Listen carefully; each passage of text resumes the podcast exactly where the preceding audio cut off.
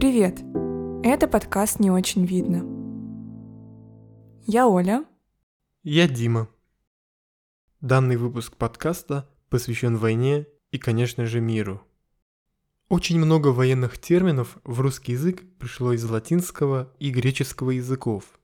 Например, такие общеизвестные слова, как баллистика, стратегия, пришли к нам из греческого.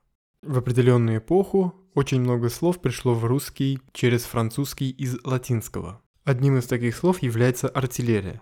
Оно происходит от соединения двух латинских слов. Арт, что значит искусство, и телум, что значит стрела. Ну, отсюда мы понимаем логику этого слова. Искусство стрелять, искусство направлять стрелу. Другое слово, которое, начиная со времен Петра I, обозначало пехоту, инфантерия, происходит от латинского слова infans, что значит ребенок. На первый взгляд может показаться странным, как военное ремесло может быть связано с ребенком. Но у этого есть историческая и в некотором смысле даже психоаналитическая подоплека. В исследовании «Тотем и табу» Зигмунд Фрейд проводил параллель между церковью и армией и обращал особое внимание на то, что пехота, которая названа, по идее, детьми, находилась в подчинении у полководца, который замещал собой отца, так же, как и у христиан, отца заменяет Христос, который также позволяет им находиться в некотором братском состоянии единства.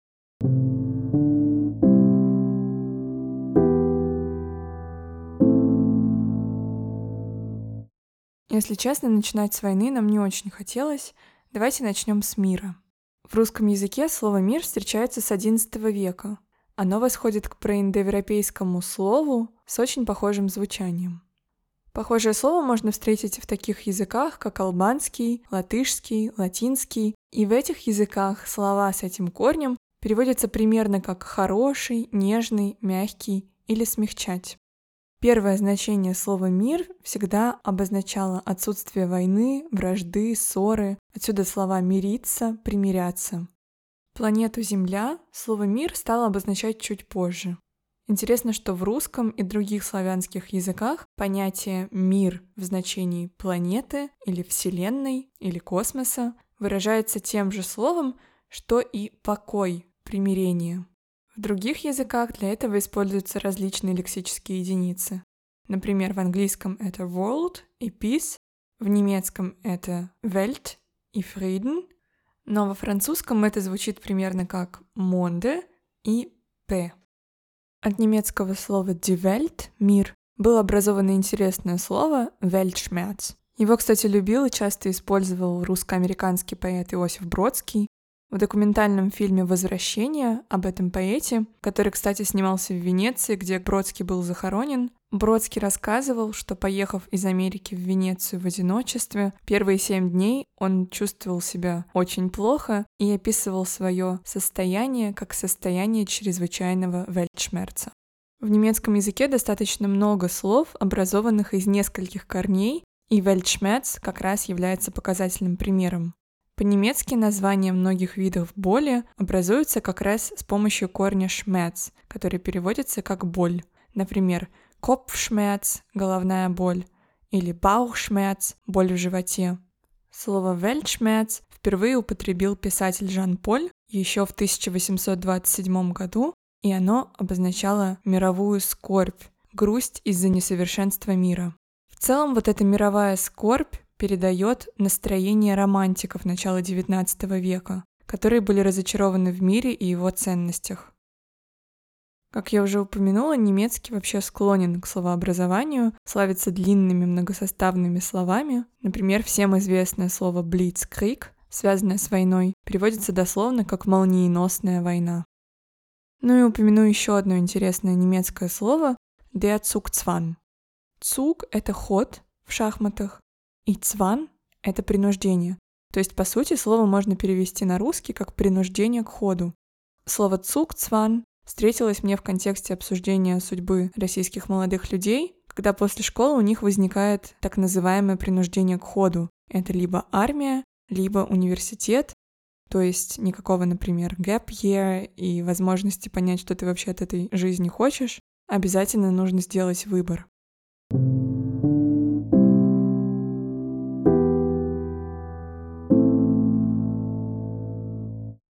Слово «пацифизм» как идеологическое неприятие войны происходит от французского «пацифизм», а это слово, в свою очередь, происходит от прилагательного «мирный», что звучит как «пацифик».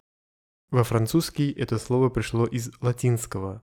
На латыни «pax» значит «мир» и «покой». Пацифизм тесно связан с концепцией ненасилия.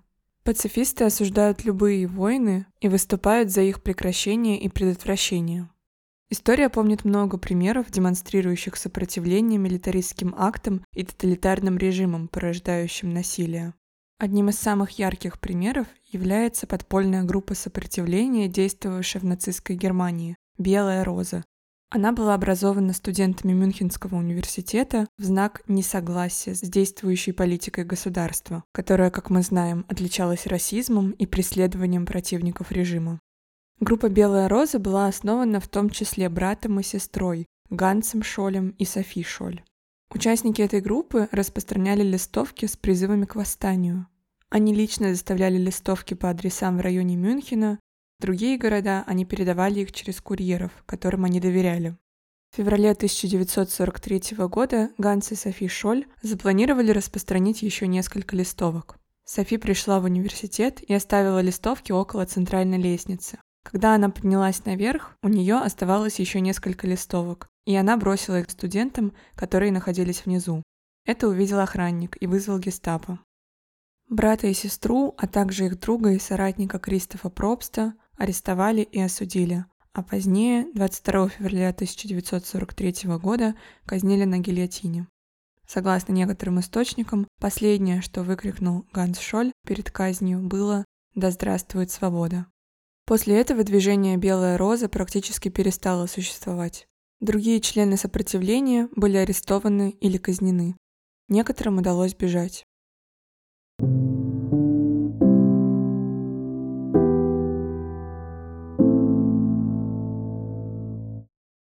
К одним из самых ярких пацифистских актов, получивших широкое общественное признание, можно отнести работу пера Пабло Пикассо «Герника». Он написал ее по заказу испанского правительства в память о бомбардировке испанского города Герника в ходе войны левых республиканцев с правыми францисканцами. Общественность Европы и Америки была поражена массированной бомбардировкой испанского города немецкой авиацией. Германия перед началом Второй мировой поддерживала последователей Франциско Франко. Ответственность за пожар и разрушение в ходе авиационного налета Германия возложила на самих республиканцев, вменяя им поджог города в тактических целях. Ходят слухи, что немецкие офицеры в ходе оккупации Франции даже явились к Пикассо с вопросом «Это вы сделали?», увидев на рабочем столе Пикассо копии картины, на что он ответил «Это вы сделали». Про другие художественные акции, выступающие против войны, вы можете почитать сами. Это, например, акция Джона Леннона и Йоко Оно в «Постели за мир» против войны во Вьетнаме. Или антивоенный перформанс «Балканская барокко» Марины Абрамович.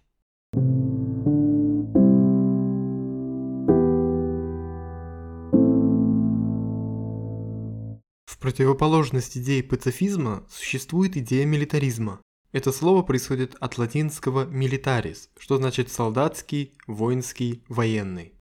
Кстати, слово «милиция» происходит от латинского «милития», что значит «военная служба», «тысячник», «член тысячи» или даже «легионер». У слова «армия» латинское происхождение, и оно образовалось от латинского глагола «армаре», что переводится как «вооружать». А как слово «солдат» связано с солью и римскими монетами, вы можете послушать в нашем выпуске про еду. Но вернемся же к русскому языку и термину «армия».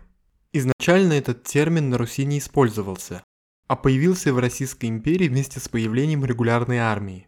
Ранее же на Руси использовали слово «рать» или «войско». Другое интересное слово «оборона» образовано от исчезнувшего общеславянского корня, к которому восходят такие слова, как, например, «бороться» или «забор». Интересно, что в английском слова «оборона» и «забор» звучат схоже и образованы от одного корня. Defense оборона, и fence – забор, ограждение.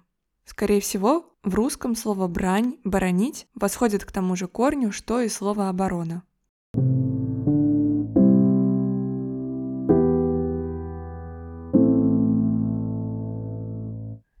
Некоторые психологи и психоаналитики считают, что человеку по его природе свойственна агрессия. Слово «агрессия» происходит, кстати, от латинского слова, которое обозначает нападение. Например, Зигмунд Фрейд считал агрессивность одним из основных человеческих инстинктов, и в своем письме Эйнштейну он писал «Желание лишить человека его агрессивных наклонностей практически неосуществимо». А заканчивается письмо так. Как долго еще придется нам ждать, пока и другие также станут пацифистами? Этого нельзя предсказать, но, возможно, это не такая уж утопическая надежда, и под воздействием обоих факторов, влияния культуры и оправданного страха перед последствиями будущей войны, еще в обозримое время будет положен конец войнам. На каких путях или окольных дорогах это произойдет, мы не можем пока предвидеть. И все же мы осмеливаемся утверждать, все, что способствует культурному развитию, работает также и против войн.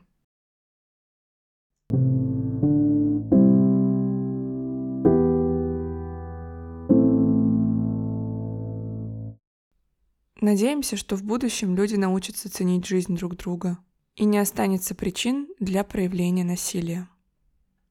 Спасибо, что были с нами. Пока.